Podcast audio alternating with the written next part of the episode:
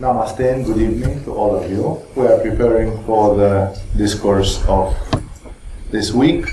I'm going to continue tonight with the readings from the Tibetan teachings for the young practitioners of yoga, the so called Yoga of the Disciple, which uh, discusses about the different issues of spiritual life especially the issues related with aspiration and commitment, into such a typically Tibetan way, and uh, at the same time, it is uh, dividing them into categories. Last week we were looking into the 16th category called the, called the 10 signs of a superior man or woman again. Tonight I'm opening for you the chapter number 17, which is called The Ten Useless Things.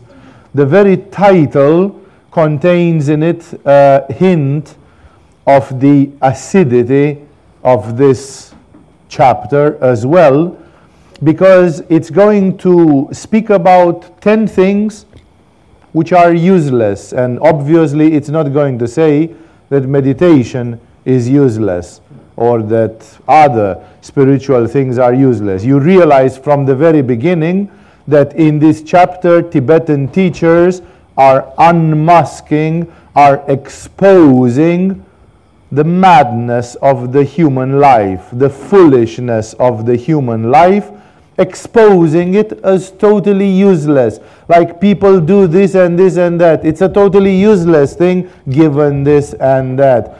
Logically, beautifully showing with wonderful arguments the usefulness, the uselessness of many of the things which the human beings do. Therefore, this is also a pretty sarcastic chapter.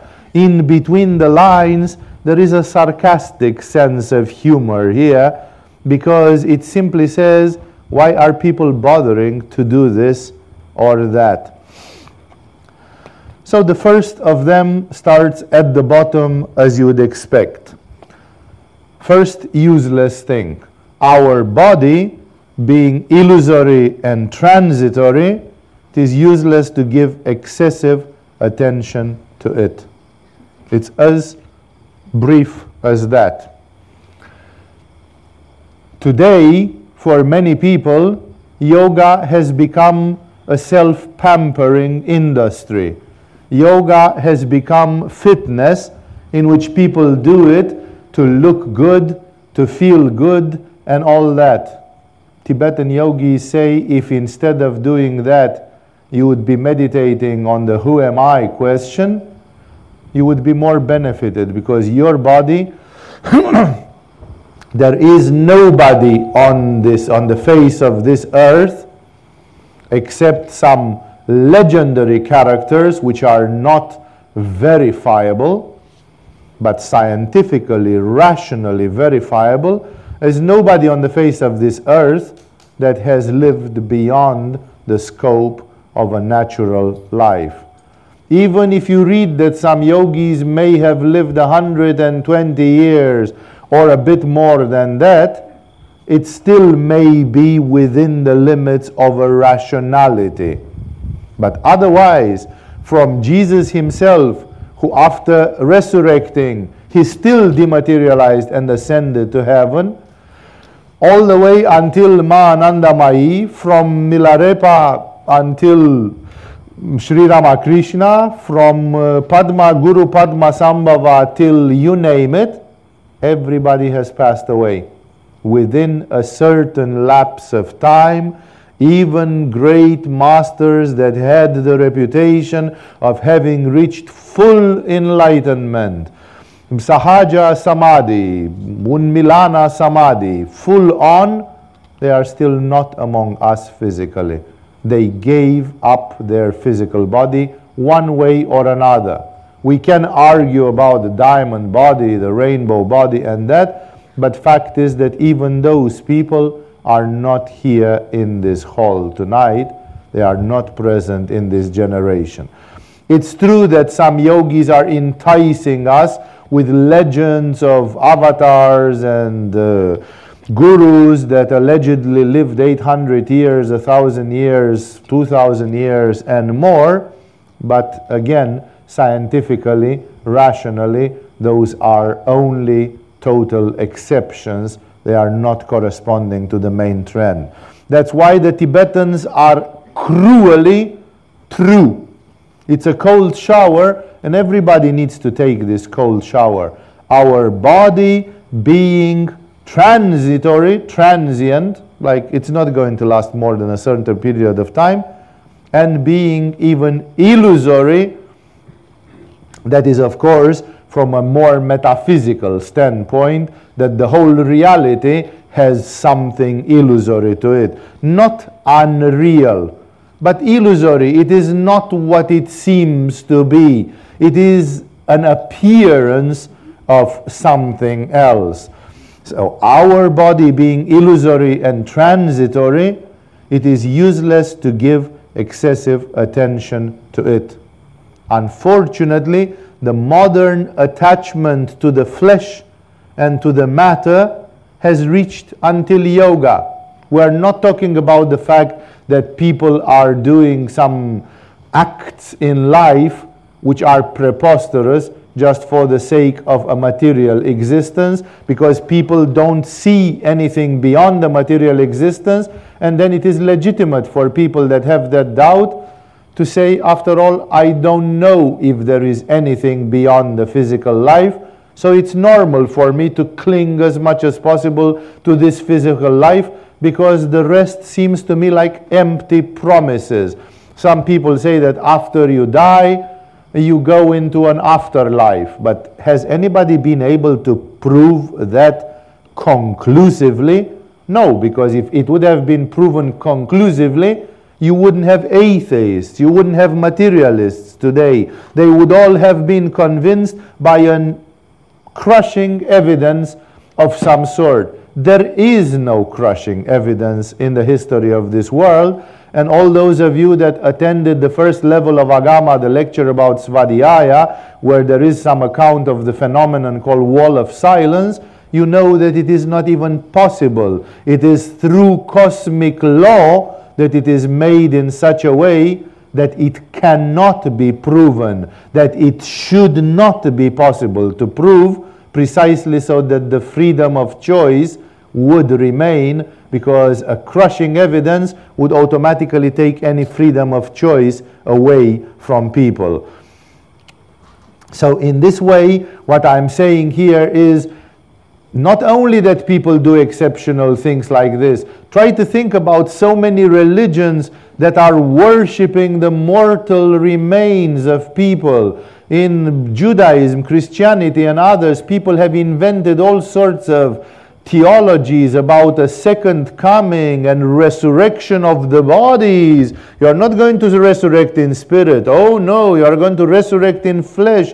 And therefore, every little bone and hair of yours has to be preserved like it's some holy relics in tombs over tombs over tombs all over the world hoping that one day you are going to resurrect bodily. And uh, if by any chance you have been pulverized by an explosion or burned to ashes in a crematorium, God is going to be in a very dire strait because God is not going to be able to find the atoms to rebuild your body again and to resurrect you. There are all sorts of ridiculous such beliefs which show nothing else but a concealed materialism. Those people are just the victims of materialism.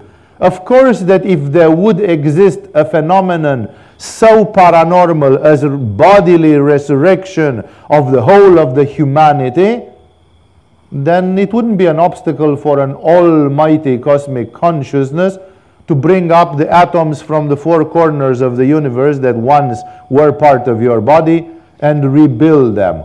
What do you do with the fact that the atoms which are now in your body, a thousand years ago, they may have belonged to the body of a Christian or a Jew or someone else, and if the resurrection would come tomorrow, there would be an auction on the atoms in your body because somebody will say, No, they belong to my body.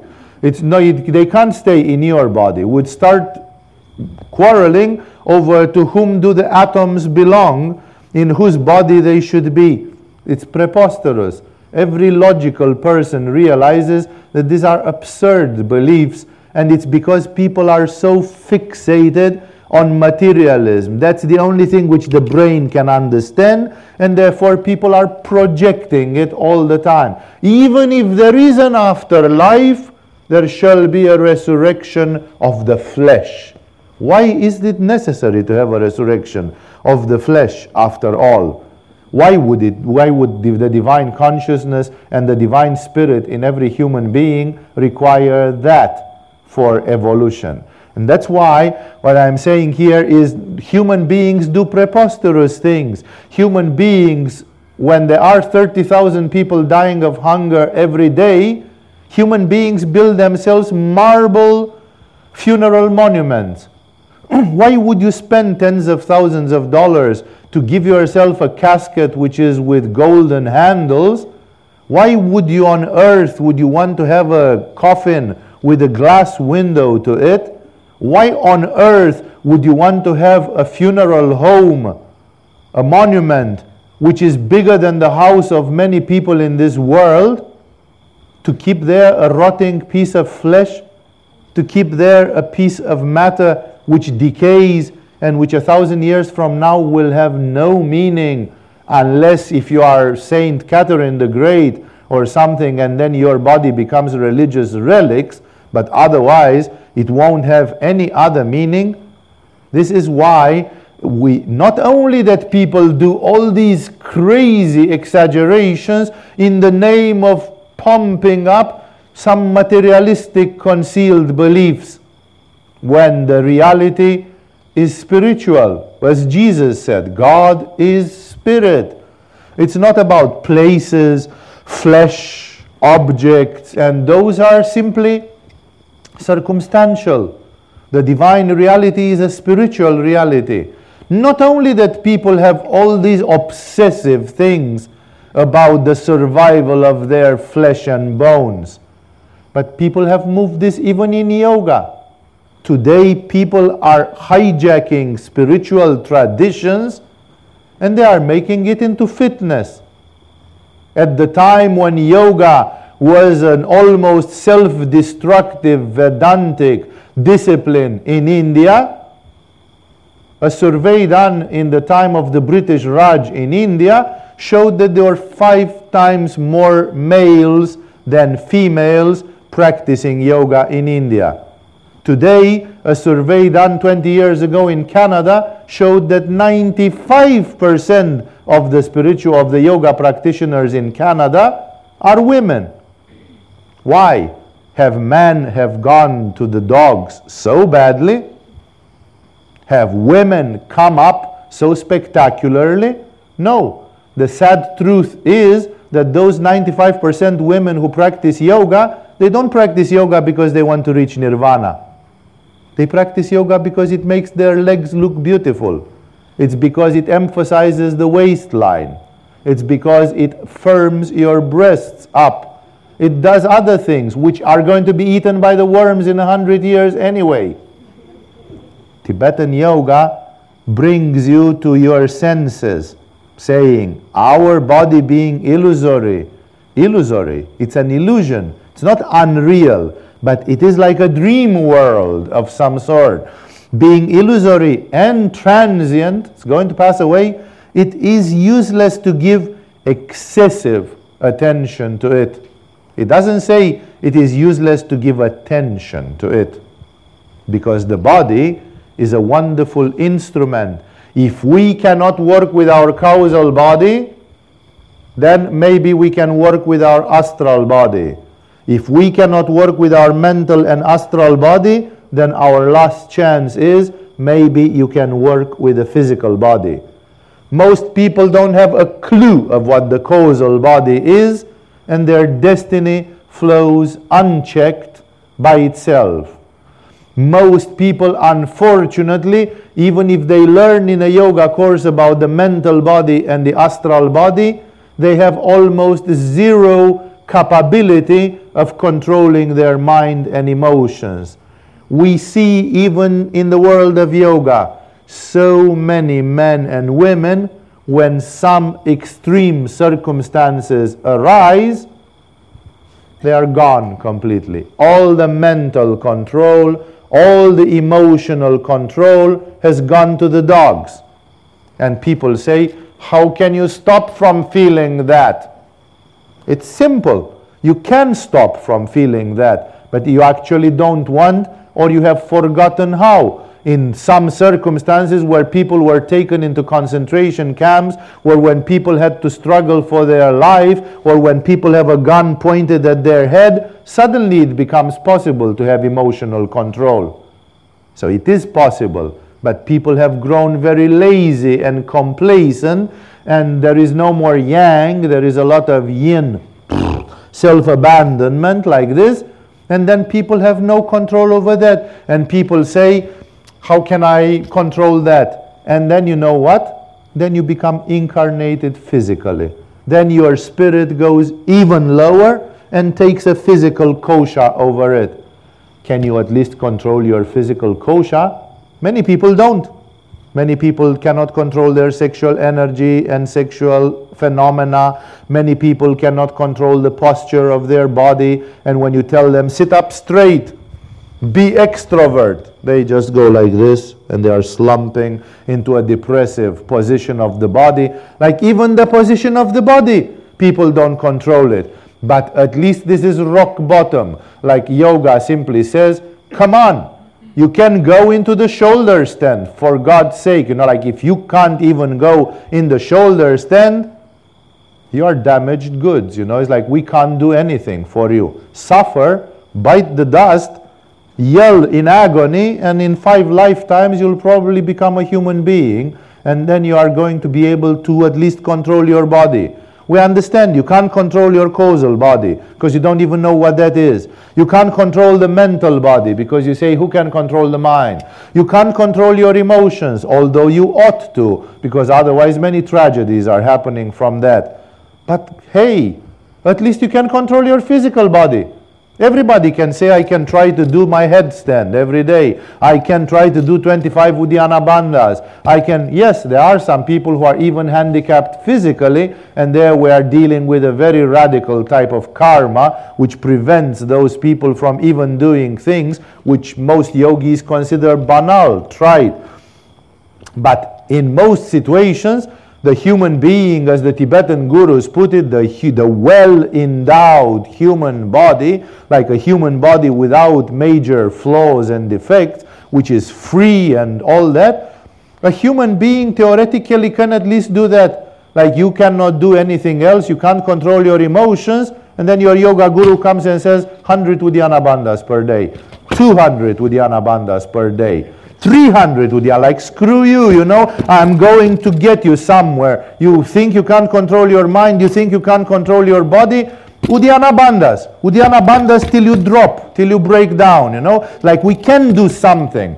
At least the body, you can control it. You can do something with your body from morning till evening. If you live in hell, then let's use your body to get out of hell. So the body is an excellent instrument. Do not underestimate it. Because Tibetan yoga does not say that you should not give attention to the body.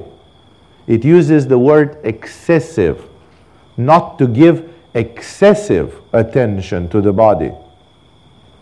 Like, how long is your body going to survive? What is realistic to invest in it or not?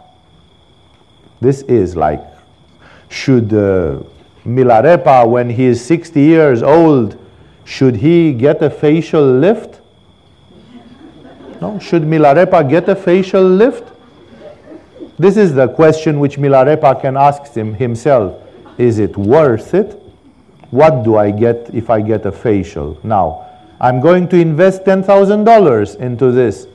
$10,000 can feed children in Africa for months and months. Why do I want to do this?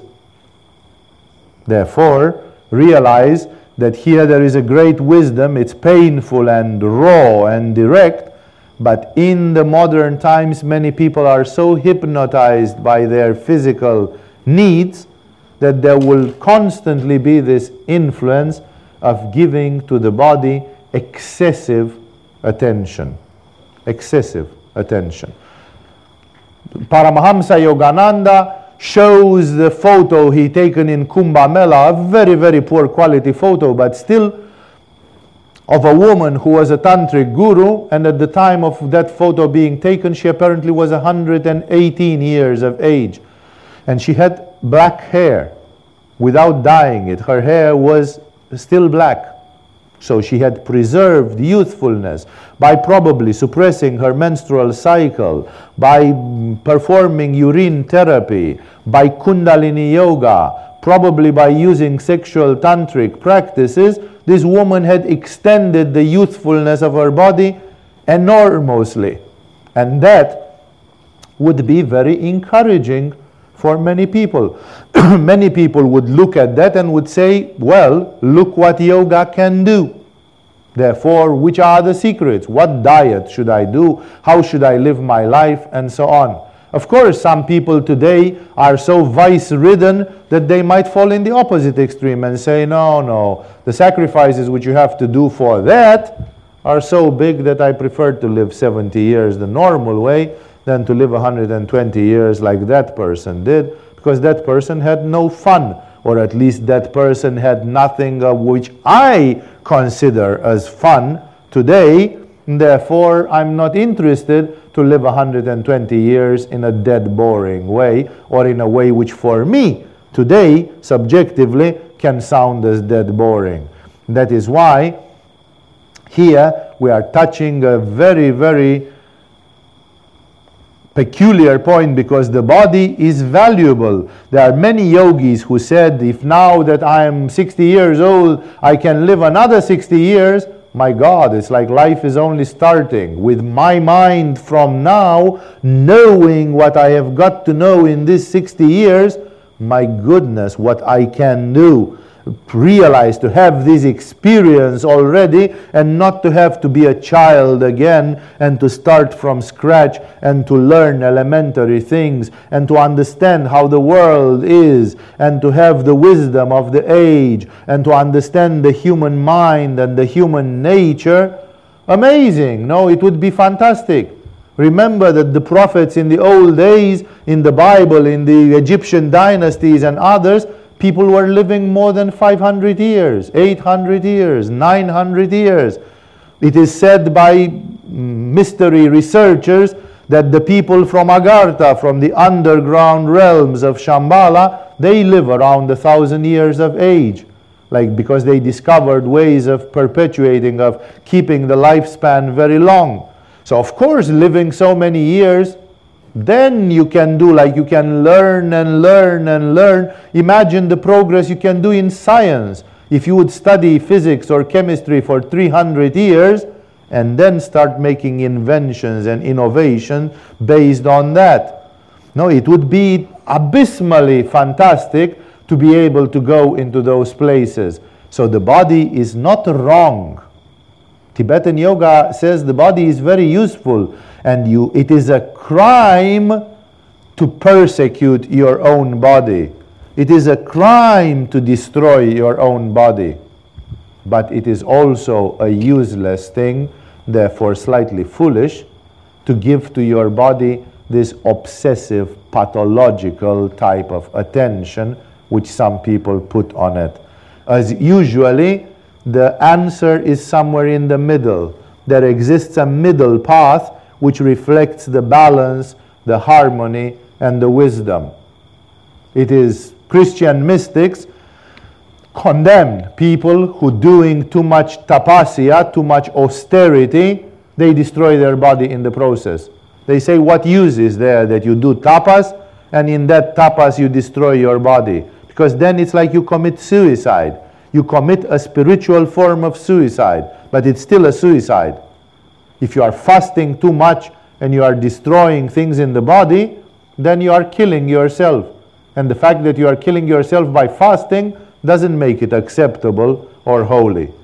Therefore, it is not a good thing to destroy the body, but it is neither a wise thing to give to it excessive attention. This word is very important because you should not jump into the extremes. There are many people who say, oh, if I don't give attention, uh, then I don't care. The Tibetans don't say you should not care about the body. Analysis done in the world of science show that the majority of the diseases, including epidemics, starting with cholera and smallpox and plague and all the big ones, and finishing with whooping cough and measles and stuff like that, they decreased dramatically in humanity, not because of vaccines, that's a lie which is told by medical societies. It is well known scientifically and it can be proven in crushing ways that all the major epidemics of this planet decreased in the hundred years where hygiene was brought to the masses. Hygiene. The people start, stopped, started living longer and stopped having miserable epidemics, not because some miracle medicine was invented, but because life became hygienical. Until 1800 and something, in many cities of Europe, the garbage was dumped in the middle of the street in the night, and there was no garbage removal service. The garbage was thrown by every member of the society in the middle of the street. Period. What happened with the garbage? It was eaten by the pigs and by the rats in the night time. You can imagine what a pestilential smell and what an awful environment was there. But let's push the envelope. You can read historical novels like the Taipan of James Clavell and find out with horror that until 1850 there did not exist any systematical way of cleaning yourself after going to the toilet. Toilet paper and these things appeared only in the end of the 19th century. So, what did people do 200 years ago after they were passing the stool? You don't want to know, really. Make some research and find out, and you will be appalled by how the people were living, by how many times they were washing themselves, what were they doing after passing the stools, where were they drinking water from, which were the water sources, how they were getting rid of their garbage, and all that. Therefore, realize it is possible to take care of the body in ways which are not excessive. Like, of course, the fact that somebody is taught to live in a hygienical way, in a natural but clean way, it's of course a great conquest. And the yogis say yes. The yogis are the ones who came with kriyas and washings of all kinds and so on. If you compare the yogis of India with the rest of the medieval society, the yogis of India were hyper hygienical compared to what was happening into the society of their times. And thus, this point remains valid and it is to be meditated upon like what is excessive because many people are blinded by their own fears blinded by their own neediness blinded by their own desires and they don't realize what is excessive, what is too little, and what is the right amount of attention. The second of the useless things continues in the same tough way. This one is longer, it explains, it's like it takes you there Socratically, logically, like you know, two and two makes four. Look, seeing that when we die, we must depart empty handed. And on the morrow after our death, our corpse will be expelled from our own house. It is useless to labor and to suffer privations in order to make for oneself a home in this world. That echoes exactly what Jesus said. He said, Behold the lilies in the field they are dressed more beautifully than King Solomon in his glory. So stop toiling and weaving and putting so much energy into dressing up because it's like God made you beautiful. You don't need to do anything. Behold the birds of the sky, said Jesus in an ultimate hippie type of statement. Behold the flower, behold the birds of the sky. They don't sow and they don't reap, and yet God holds them alive and feeds them. But this is the point. The point is to surrender. Because many people will say, yeah, but when there is a drought, many birds might die. So if we human beings live like the birds of the sky, there will come three years where there will be scarce rains, and then many of us will die. This is again lack of trust, like you cannot surrender and simply say, May God's will be done. And this is attachment, like maybe sometimes it is time to die, and maybe sometimes dying a bit earlier could be a blessing when you don't inflict it on yourself, but it comes through the hand of the providence. Maybe if you die earlier, you are not going to get Alzheimer's and shit yourself day after day and live in an ignoble way and being a burden onto yourself and to others. Maybe there is a science, maybe there is a providence to dying early. No, so it's lack of surrender, lack of trust, lack of confidence in the providence because most people don't even know if there is a providence. And they say, Yes, I trust Swami. Yes, I believe. I don't know if I believe that much that I would put my life on it. Therefore, that's a measure of things, and at the same time, there is still the good old attachment to life. So the Tibetans say, try to think, when you die, you can't take a penny with you.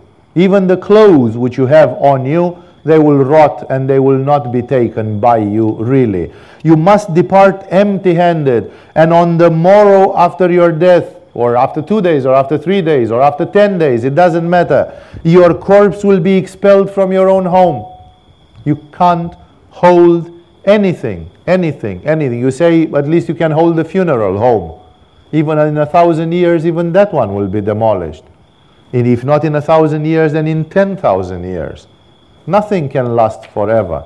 Therefore, you can't really take anything. And then the Tibetans come with a very ice cold solution to all this. They say, since that is the case, it is useless to labor and to suffer privations in order to make for oneself a home in this world. Not to understand that you should not have a home like a place to live, because even Milarepa had a place to live. He lived in a cave. Even in Gheranda Samhita, it says a yogi should take some clay and use straw and build himself a hut in a nice place which is not with bugs and not with floods and not with this and that. And in that hut, you should stay and practice your yoga practice. Like Gheranda Samhita doesn't say you should live under the palm trees. It says, yes, you need a dwelling. But how much deprivation? How much labor and privation do you have to endure for that? Not much. Life is conceived in such a way that people are always working to the limit. There are very, very few people in this hall, and there are very, very few people in this world that actually have reserves to be, for example, financially independent and not to have to work till the end of your lives. Everybody lives from one salary to the next. People are on a budget. They manage to save a little bit and then it's gone. And therefore, you look the way the life is conceived that people always have to work to pay their house rent, to pay their daily bread, a little bit more, and not much more. Very few people are in the category which can afford more, and very, very few people are in the category where they are financially independent and they could live in a five star hotel till the end of their lives, should they choose to, and have room service till the end of their lives. Therefore, life is made in such a way there are people, economical people, conspiracy people, who even see a conspiracy in this. They say Big Brother is adjusting the markets, the prices, everything, so that normal people should be on the verge of survival always. There is a rabid dog called hunger. There is a rabid dog called poverty running just 10 centimeters behind your bum. And if you stop running, this dog will bite your ass off. No, it's like you can never stop. You can never stop. You can never stop. You always have to work, work, work. It's like a curse. And in the Bible, this was the curse of Adam. Adam, for his disobedience to God, God curses him and he says, With the sweat of your brow will you earn your living and your daily bread. Like this is a cursed condition. It is not the condition of the free human being. It is not the condition of the human being that lives in paradise that you have to constantly work to have a roof over your head and to have bread on your table. And for this, you have to be a slave. You have to constantly subject yourself to labor and privation. So many people work for companies, businesses, work for all sorts of things. They, they hate it and they don't like it, and it's like a prison for them, and they run away and they get neurotic and this and that but eventually they have to go back with their tail between their legs because the world is built in such a way that you have to labor and suffer deprivation. Then there have been people like hermits, like Milarepa, who simply have said, I'm bucking out of this system. Screw the system. I'm just going in the forest and living alone. I'm going to build myself some hut somewhere and I'm just going to live like the birds of the sky. I, sh- I, shall find something. I shall find mushrooms and a few vegetables and something to eat. I don't need much, but at least I can be free. I don't need to toil and labor. I don't need to deprive. Try to realize there are people that have a job that is 9 to 5 plus 3 hours of commuting to the job and back. I know people who are working from morning till evening when they come back home, they are like a squeezed lemon. They can't do anything. They come home, they take dinner, and they drop dead in bed. And then in the morning, they wake up and they go to work on a plantation like slaves in the old days. You are not called slave, but you still you are a slave. And for what are you laboring? Just to have bread and butter, just to have a house and maybe a car and a television set and just to have a pension when you will be old? That's why Swami Shivananda says eating, sleeping, procreating, a little laughter and a lot of tears. Like, what is there to life? There are people who do this since they are 25 until they are 65. From 25 to 65, they work from morning till evening. And on top of that, they make efforts to raise a child or two. They are slaves. They are slaves for a lifetime. And of course, try to realize even the slaves in the evening, they were gathering and dancing and singing songs and having sex and whatever they were doing. Like, of course, even slaves learn to put up with their miserable slave life and they try to find the satisfaction in their ghetto, wherever they live as slaves. It's the same. Everybody says, yeah, but I, on Saturday evening I go clubbing and I just shit face myself and I forget about all the trouble in the world. That's just slaves having a little bit of fun. Because, of course, if they don't have a little bit of fun, they will break down completely and they might get smart and riot. Some people think that this is a conspiracy, but some spiritual people think it's simply the result of the karma that's why some people call it, by the definition of Buddha, there is a syntagm of Buddha, and they say we live on a prison planet. This planet is a bit of a prison because look at the conditions where humans have to fulfill. Humans have to enslave themselves, the majority of themselves, just for the miserable purpose of surviving. Just for having food and house, you have to become a slave. Isn't it possible to live your life in a different way?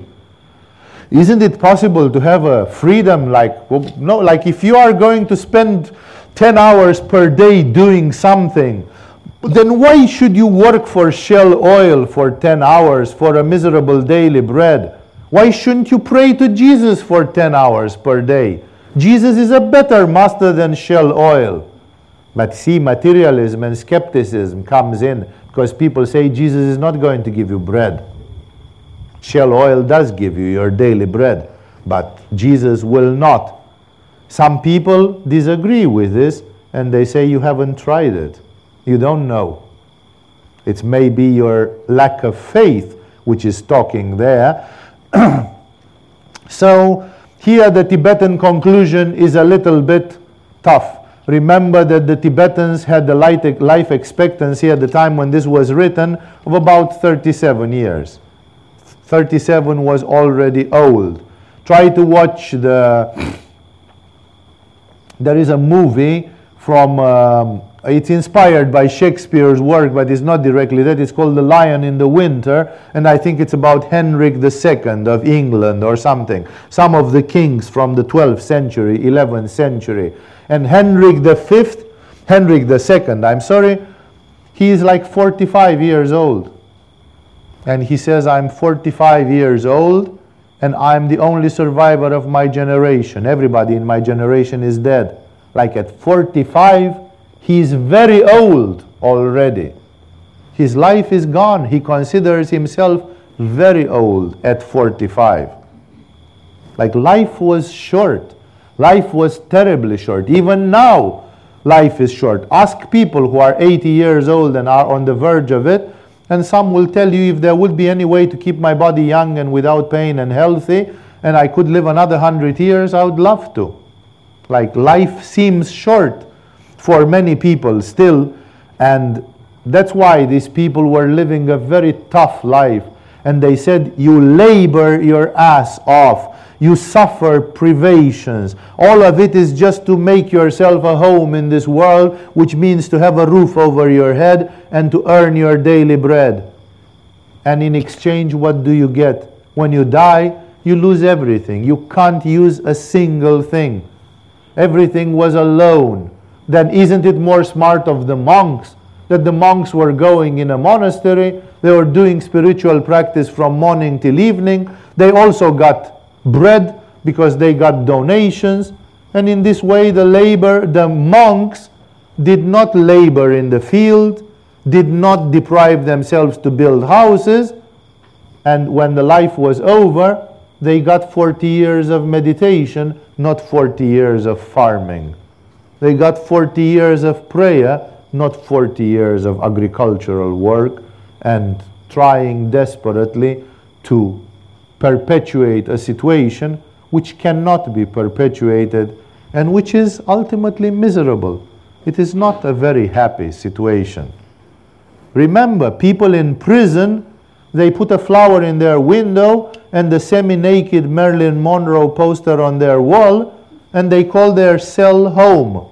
But they are still inmates in a prison, and that prison, which they are trying to make a little bit happy, it's still a prison after all, and they are just lying to themselves. Many people say, Yes, Swami, we are lying to ourselves because if not, we're going to go crazy. We're going to commit suicide. Life is sad as it is. Do you need people like Buddha or like the Tibetan gurus or like yourself to rub it in our faces to remind us of our misery?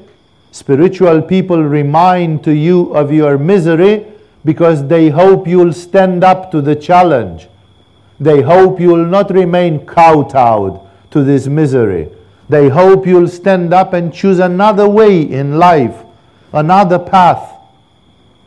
I remember I was talking to a young girl when I was living in Denmark, and her mother was a yoga teacher and a wonderfully detached person in many ways and this girl was growing up as many Western children grow up when their parents have been hippies and spiritual people and they couldn't really rub two pennies together and all that. So this girl was not really too much into spirituality because she thought that her mother was a bit of a loser.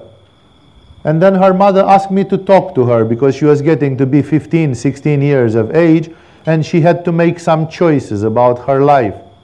And I told her, her, your mother has chosen a spiritual path. And because of this, she chose that kind of spiritual path where she's not trying to accumulate or something. You, on the contrary, you say you love money, you love social things, you love material luxuries. It's fine. But before you do that, before you make that choice, try to think, first of all, how much of you, of your energy, of your soul, are you willing to give for that? Because it's one thing to work like Bill Gates and to be financially independent for a hundred lifetimes, and it's another thing to work 10 hours per day like a slave and to have money from this month to the next month, to not be able to to save anything, to barely worry if you are going to have a pension, if the pension funds will not go bankrupt or something like that. That's why. So I told her, if you want to sell your soul to the God of money, then sell it for big money. Don't sell yourself like a cheap whore for two pennies. Sell yourself for a billion dollars at least. So if you had a life where you were materialistic and interested in money, then at least you should have it to the hilt. You should have it, at least you should make something out of it. It's fine, you don't want to be spiritual because you think spiritual people are materially precarious and so on. Fine. But at least if you are going to sell your soul down that line, sell it for good money. Don't sell it for what 90% of the population does.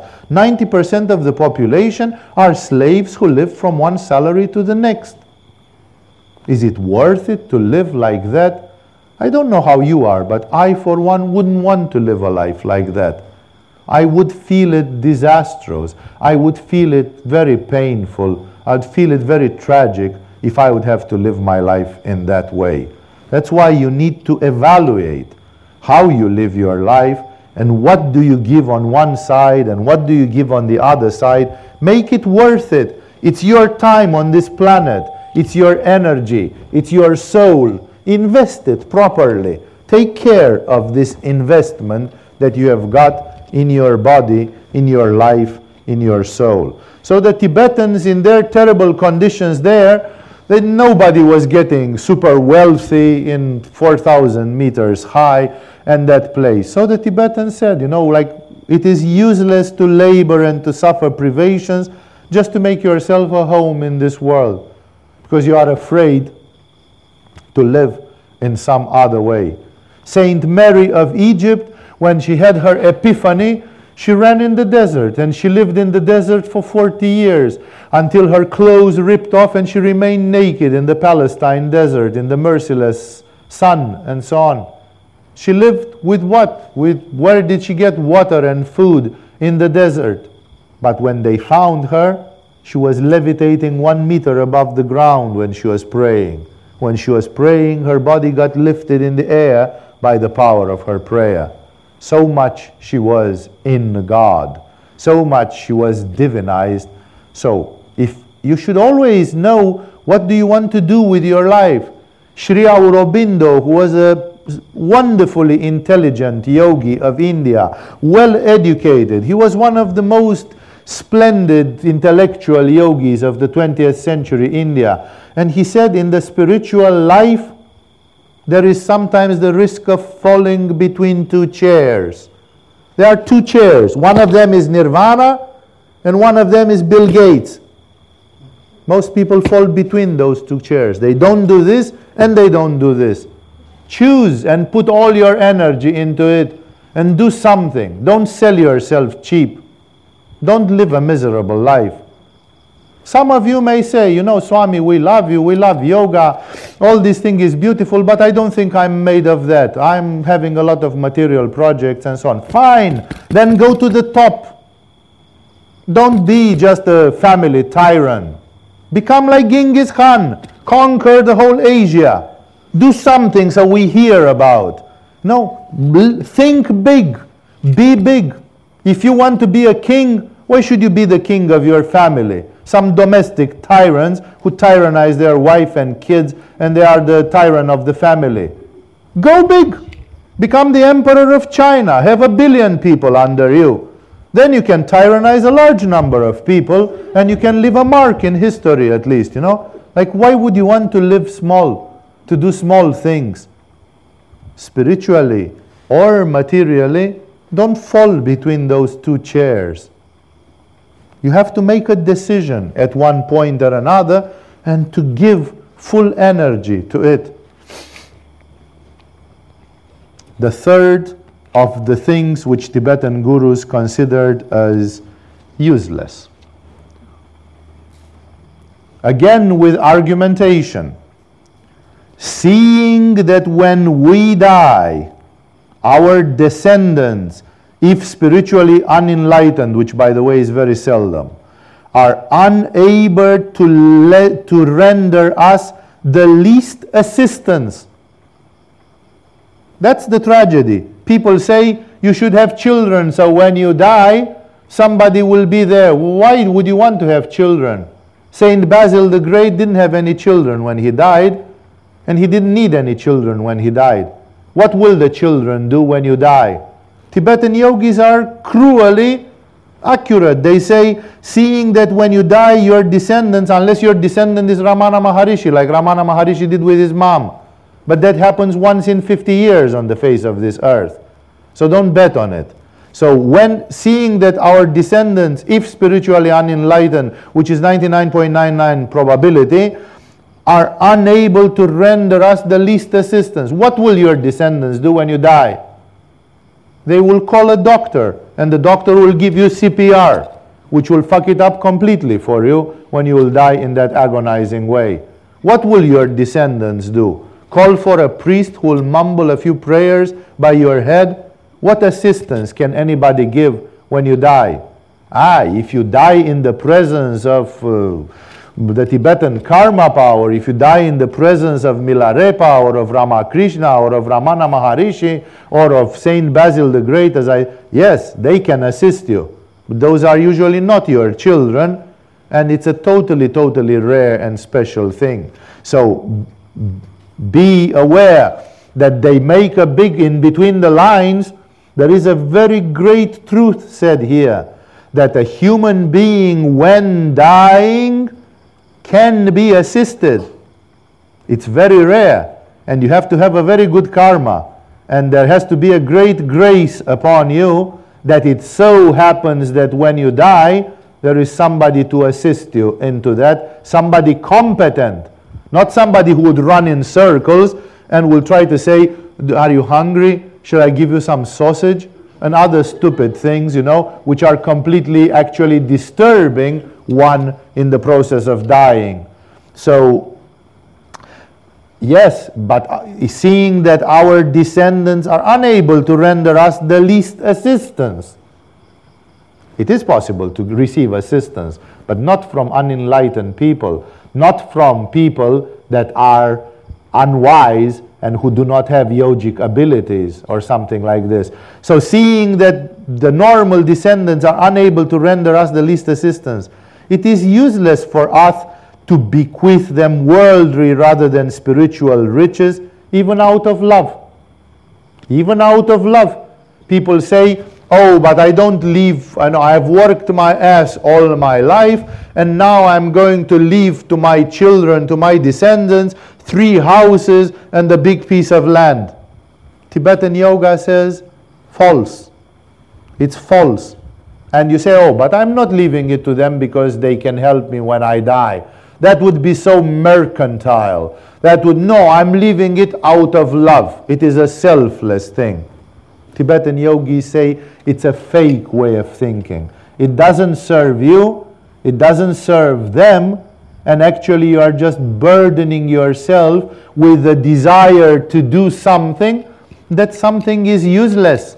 It's like a thunder striking the water. It's zero effect when the thunder strikes the water. There is no effect five minutes later after the thunder has been striking the water in some place. So the Tibetans say, think. Think efficiently, be practical, given seeing that when we die, the moment of death is the ultimate moment, is the truth. Seeing that when we die, our descendants, if spiritually unenlightened, are unable to render us the least assistance, sometimes a foreign person can help us more. It is useless for us to bequeath to them worldly riches rather than spiritual. Ah, spiritual riches. Can you leave some wisdom to them? You have enriched them. Can you leave something spiritual to your descendants? then you have given some something of value, something which stays. But you are just giving them material things. It's not good as a business because they can't give anything back to you. And it's not good even as a gesture of love because you are giving them something which is not useful from the standpoint of love. From the standpoint of love, you are giving something material which is of no use into that. That's why this is another cruel judgment, Tibetan style. Like no svadhisthana, no softness, no political correctness, no lying to yourself, like the cruel truth there. Number four of the so called useless things. Seeing that when we die, again, death is the great denominator, death is the great equalizer, death is the great teacher. Memento mori, remember that you are mortal, remember death. Death is constantly putting things in the real perspective. Think of death, think as every day could be the last day seeing that when we die, we must go on our way alone and without kinsfolk or friends. People say friends, kinsfolk. My mother is going to wait for me in the afterlife. What if she will be reborn meanwhile in another body? She will not wait for you in the afterlife. And if you are going in counter rhythm, you might not see each other even in the spiritual world for a thousand years. You are not with your mother. You are not with your father. You are not with your brothers, father, or uh, children. Even your lovers and husbands, you change them from one life to another. Even in one life, you are changing one, two, five, ten, twenty lovers, husbands, and others like this. The, the truth which everybody is afraid to look in the eye is that you go on your path alone as a Christian mystic said, we are born alone and we shall die alone. When you are born and when you die, you have to face that gate alone. Even if you die hand in hand with your lover, when you pass the gates, when you pass the judgment, the judgment is individual. It doesn't help you that you are with somebody. Oh, but we died five in an explosion. You died five in an explosion. The judgment day is individual for each and every one. There is no group package when you die. There is no group processing when you die. Therefore, try to realize people are afraid to be alone but that is the truth of it. You are as alone as Buddha is. You are as alone as Shiva is. You are as alone as God is. Because spirit is one. Love is an intrinsical movement in that one. I love you because you are me. I love you because I am Shiva and you are Shiva and Shiva loves Shiva. That's the vision of oneness. That's the monistic vision. And therefore, ultimately, the human being has to grow up into this frightening truth that if I become God, if I am able to say I am Shiva, like Shankaracharya, if I am able to say Aham Brahmasmi, I am Brahman, then I am alone because there is nobody else there. And therefore, the human being has to be able to rise into this. That's why people prefer to be sheep. Bah, bah, you know, you are with me. No, because that feels you makes you feel comfortable. People when they get up on Mount Everest, they get dizzy. It's too high up there. You get the dizziness of the great heights because you are alone on top of the world. And then you want to come quickly down to socialize. Socializing is an illusion because it is Shiva talking to Shiva. It is just oneness, and that truth has to be discovered sooner or later. And that is why he says, seeing that when we die we must go on our way alone and without kinsfolk or friends. People, especially in Asia, they rely so much on kinsfolk. Family is a big thing, and so on. And this is such an illusion. Many, many spiritualists in India, in Christianity, in other places, they said, said rather than staying with your family and kinsfolk, move to another country, be alone. Because this, when you are with your kinsfolk, it gives you the false illusion of security you are weaving like a cocoon around yourself the thing that, oh, there is a safety net. I shall not fall too badly because I am with my relatives and I'm relatively safe. And that numbs you to the actual truth. You should go like Robinson Crusoe, alone on one island, to see what life is, to see what God is, to feel totally insecure and like you are never going to see anybody again in your life, then who are you? Then what are you? That's why family has a very nefarious attitude on Muladhara and Svadhisthana, on the low chakras, a very inferior influence because it gives to people, it lulls people into a false sense of security. I remember many years ago when I was in Israel, I visited a difficult to visit place in the zones between Palestinian territories and Israel, which is called Wadi Kelt, a canyon east of Jerusalem, going towards Jericho. There was a monastery, and in the area between that monastery and Jericho, lots of hermits lived. And some of the oldest hermits that lived in that area were nobody else than the grandmother and the grandfather of Jesus himself. The, un, the, the unwritten, the oral history of the church claims that Joachim, Joachim, and Anna, the grandparents of Jesus, the parents of Mary, they actually, after Mary was grown up and she got married or something like this, they went into the desert. They ended their lives as prophets. They went into the desert, but they did not live together. They went into the desert and they lived in the same canyon, but about three kilometers away from each other. They didn't get to see each other.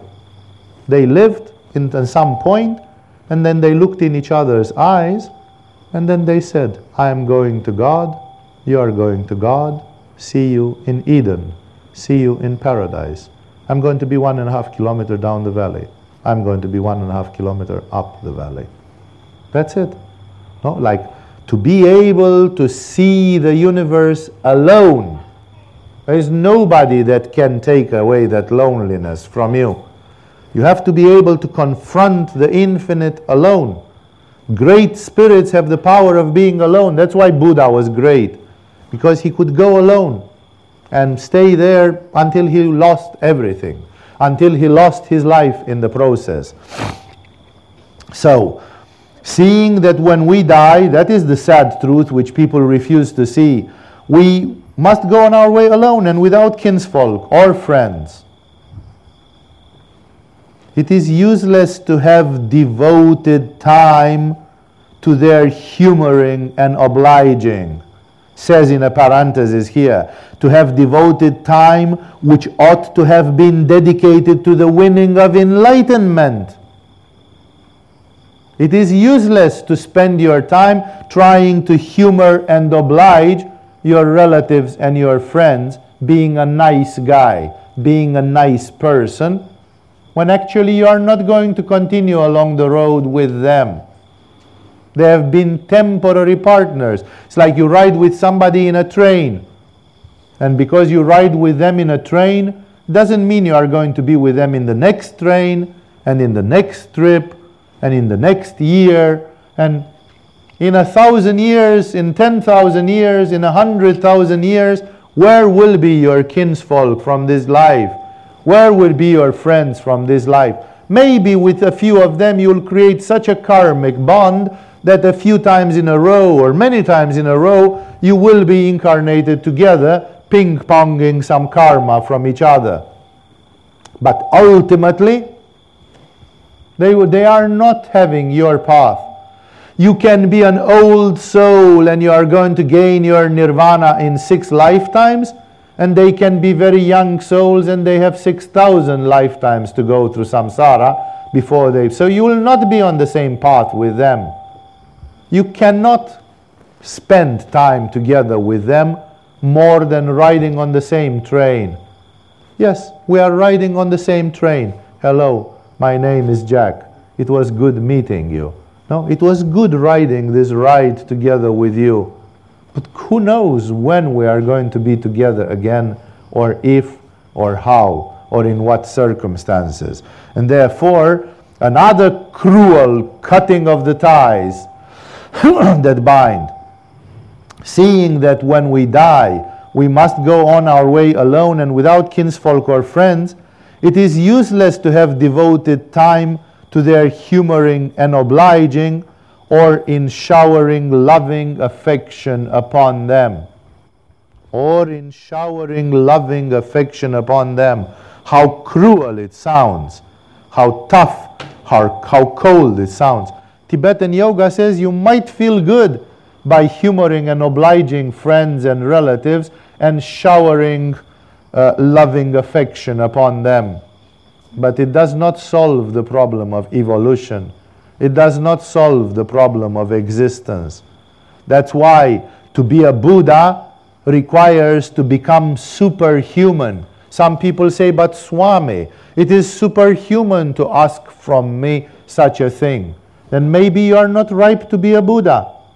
Maybe you are still very, very attached to those things. Remember, great gurus, they did love their mother and sister and this. Milarepa loved his mother, sister. Ramana Maharishi loved his mother. Jesus took care of his mother even when he was on the cross, dying, crucified. Like it's not that you are not having love. But it says here, it is useless to devote time which ought to have been dedicated to the winning of enlightenment, to the humoring, ob- their humoring, obliging, or in showering loving affection upon them. Yes, Jesus, when he was on the cross, he had the time to shower some affection on his mom, which was left behind.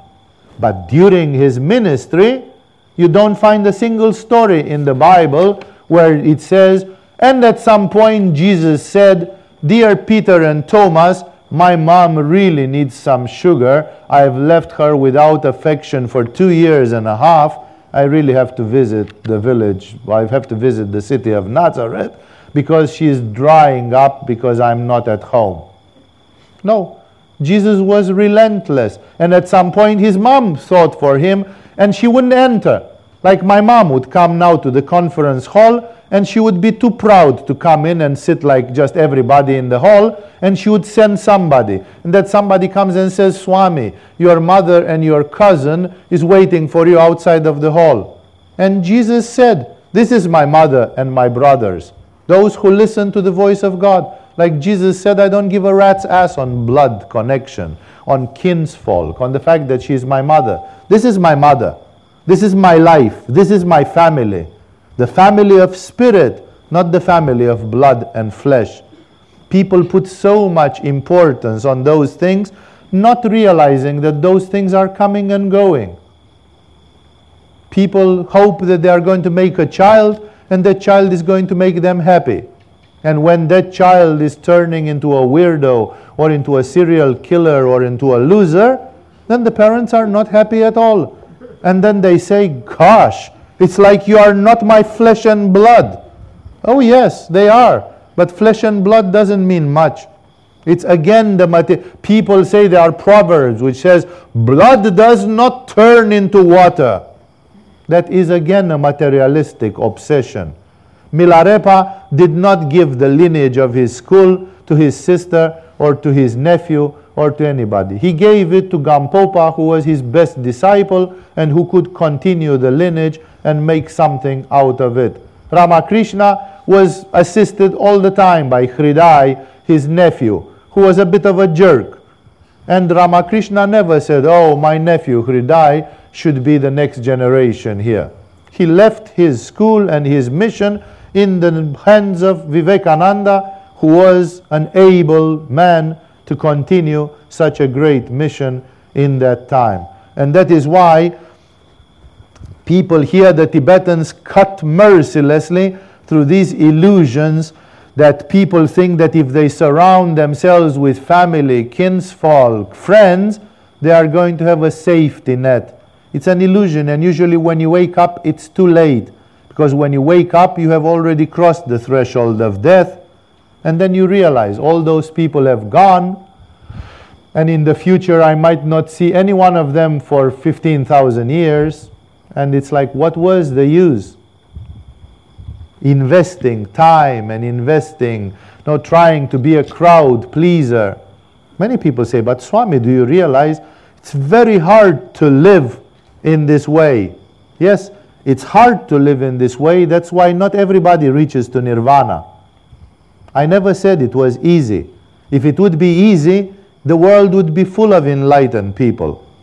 It's not easy. I never said it's easy. It's not easy to climb on Mount Everest. Handful of people do it every year. All the big things are not easy. But precisely because it is not easy, it is a glorious thing to do. It is a great thing to do. And those of you who think you've got the stomach for it, you should try. You should give it a try here and now in this lifetime because it is possible.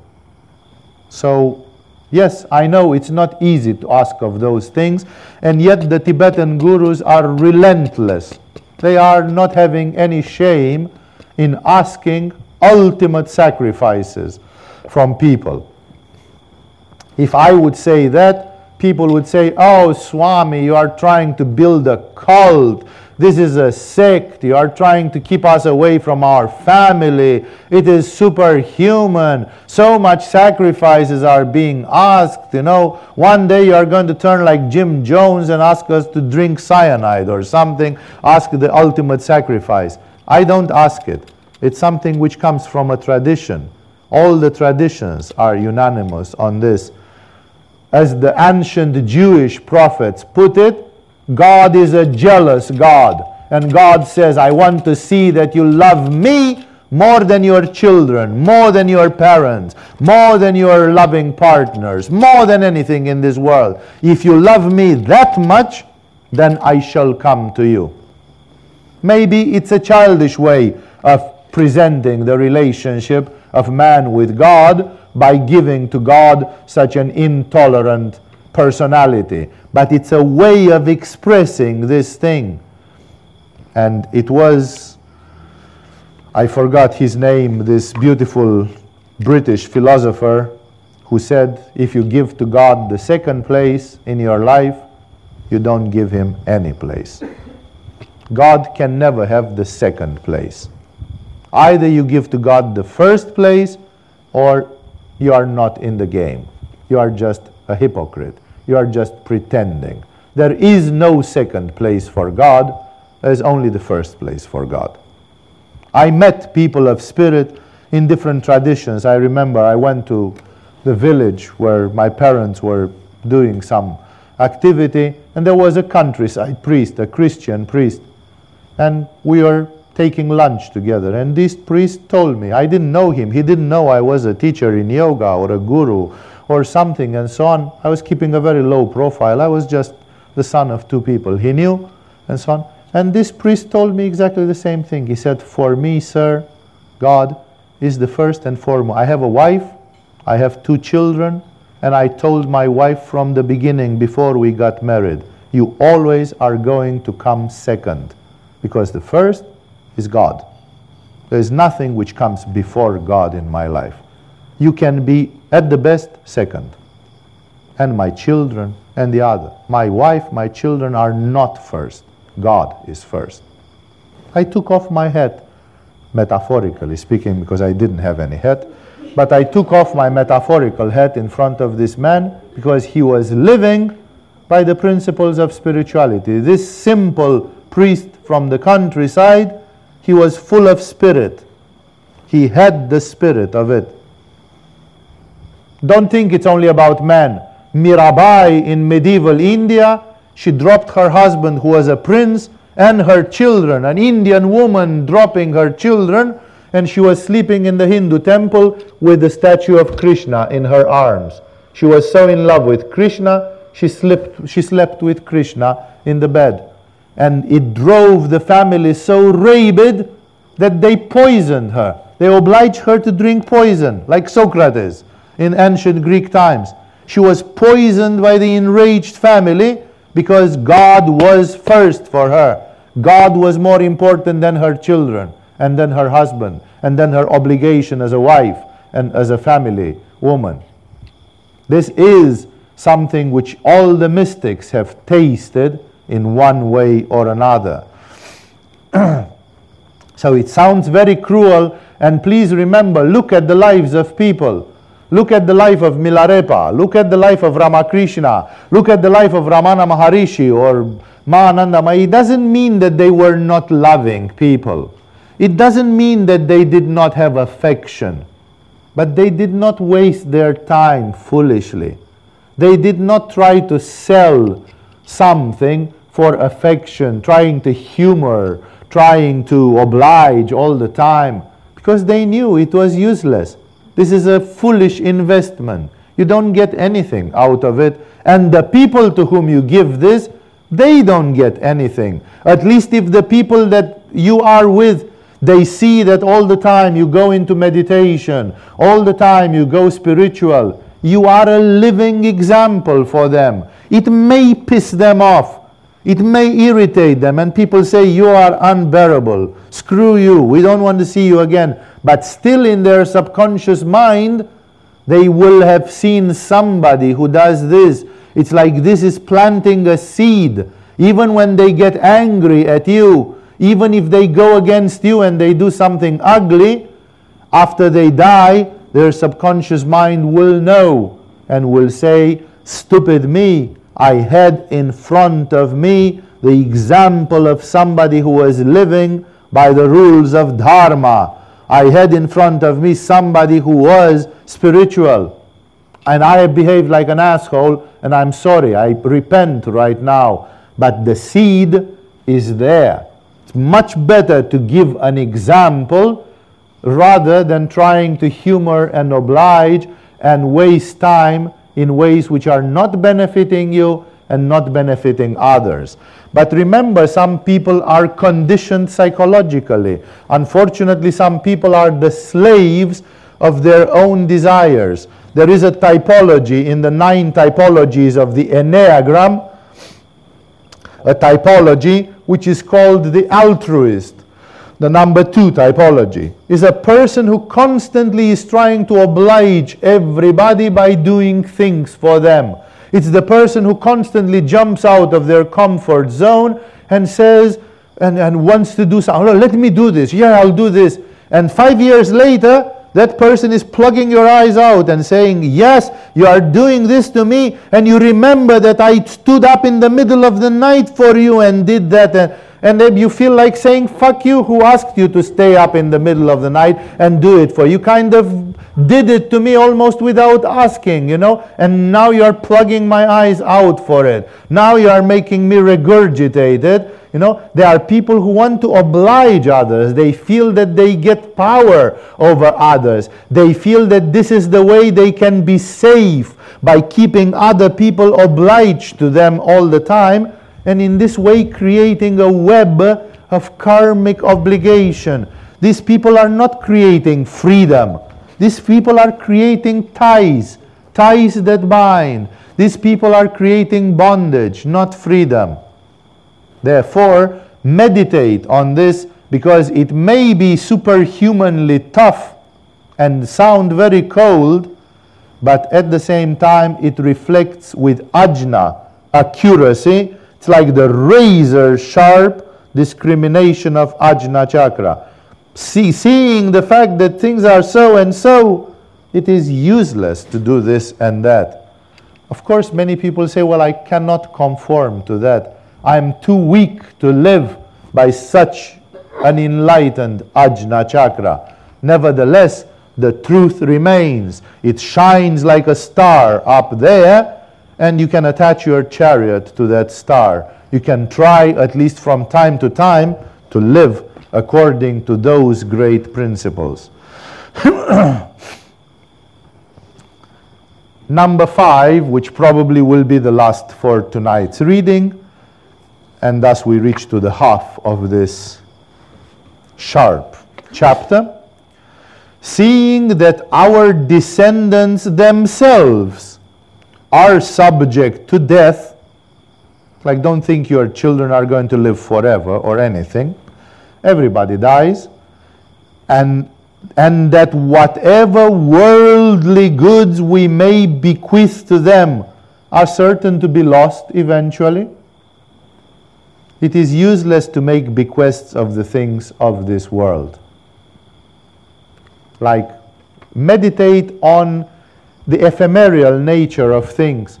You leave something, and there are people who have this false, this fake sense of love where they think that, oh, yeah, you know, I've worked my ass all my life, but I did it for my children. It's out of love. I'm giving them something.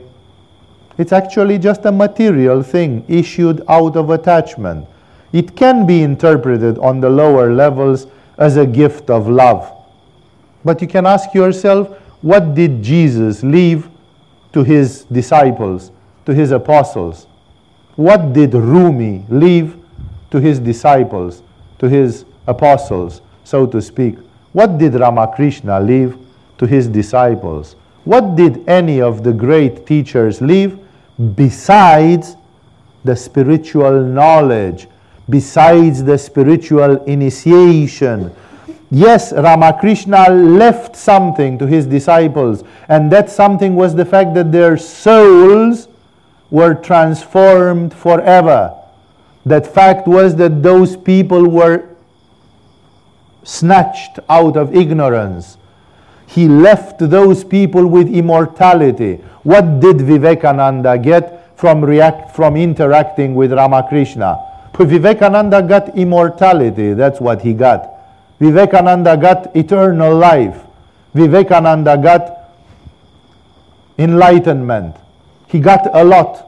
Physically, did he get something physical from Ramakrishna?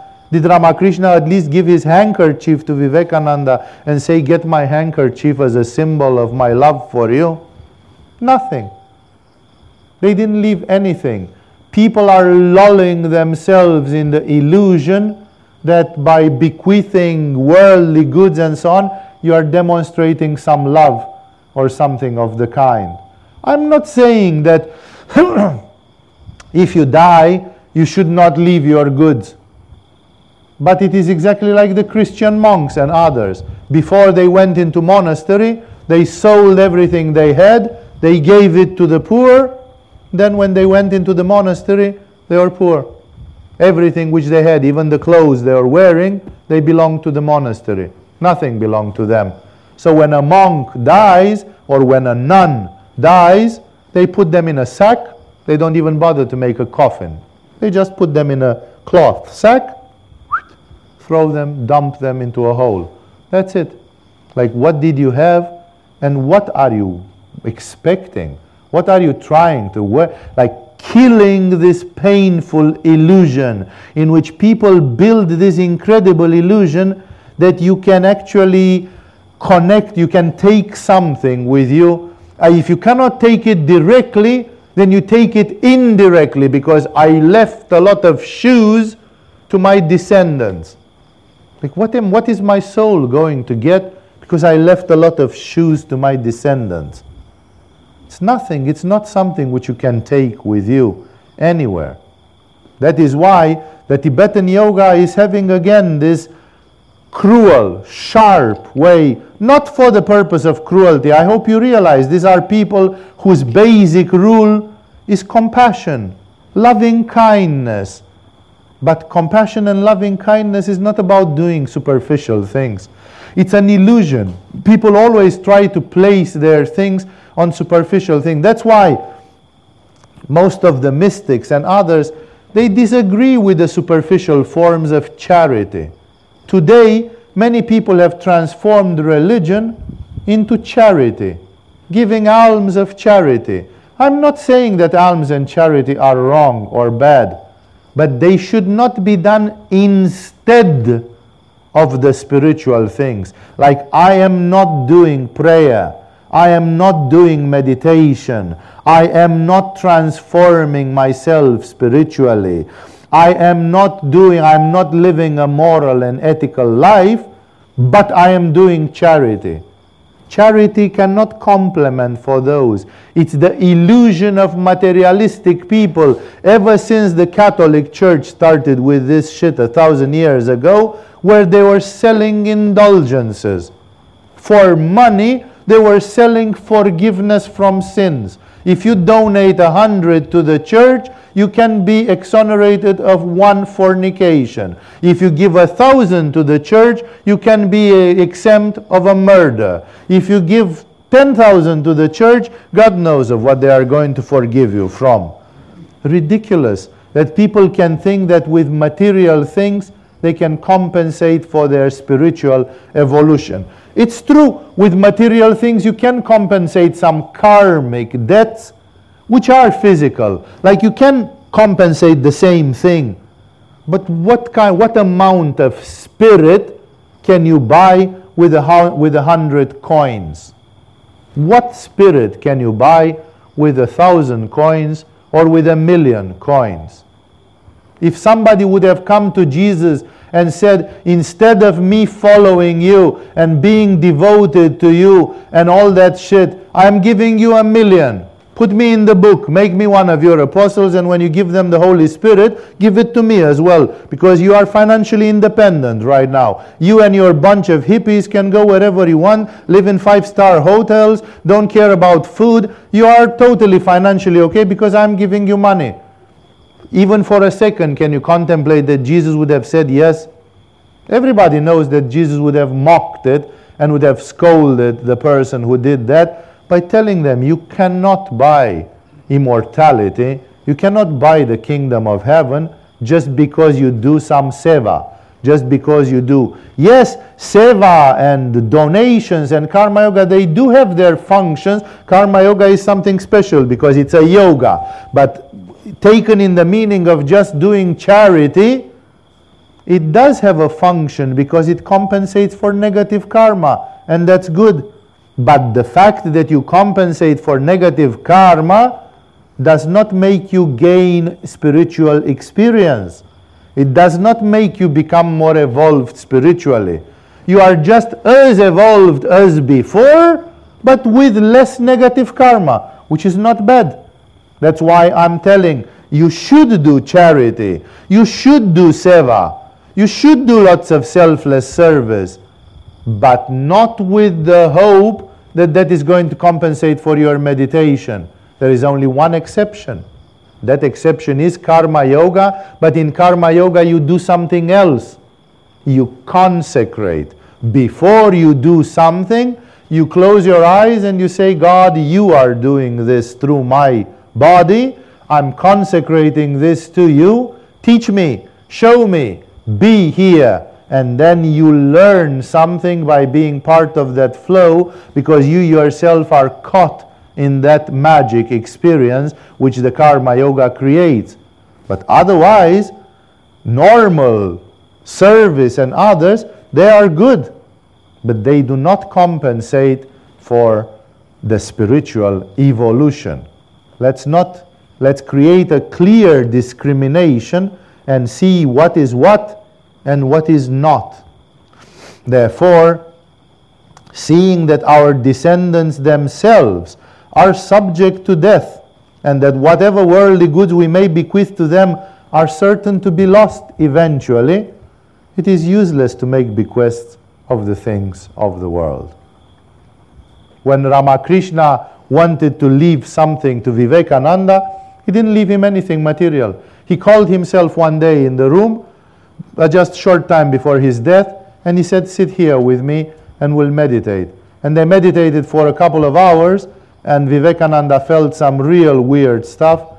Like it was very intense, and Ramakrishna was almost agonizing in that meditation.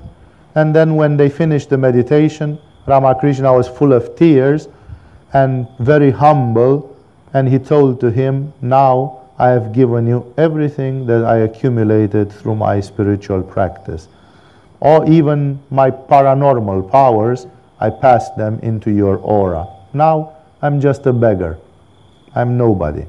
That was a gift, not of something material, which, like Ramakrishna, the expression which was used by some Western occultists in this, because it was done in shamanism and others, it was passing the sock. Like you take the socks of your teacher and you wear the socks of your teacher. It's passing the sock because it's passing the aura. It's passing, passing a vehicle of the aura from the teacher to the pupil. And it, ha- it has been done often. That is a gift, but it's a gift of a spiritual nature.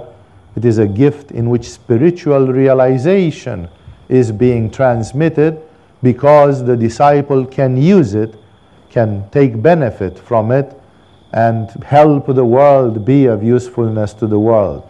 And that is why here you have had a few useless things Tibetan way, very many of them very tough, very sharp, and raising so many questions, you know, like, wow, who can live life at that level? And at the same time, of course, being a great subject for meditation.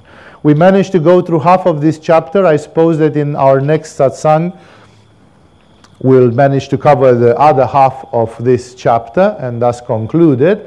Let us remain in silence for a couple of minutes so that the subconscious mind can calm down and absorb harmoniously the Tibetan message of spirituality, after which we'll stop for tonight and part. And that will do. With this, we'll finish for tonight. Namaste to all of you, and thank you for joining us in this meeting. I will meet you in the next meetings, in the next satsang, where we'll continue with some of the teachings of the Tibetan yogis.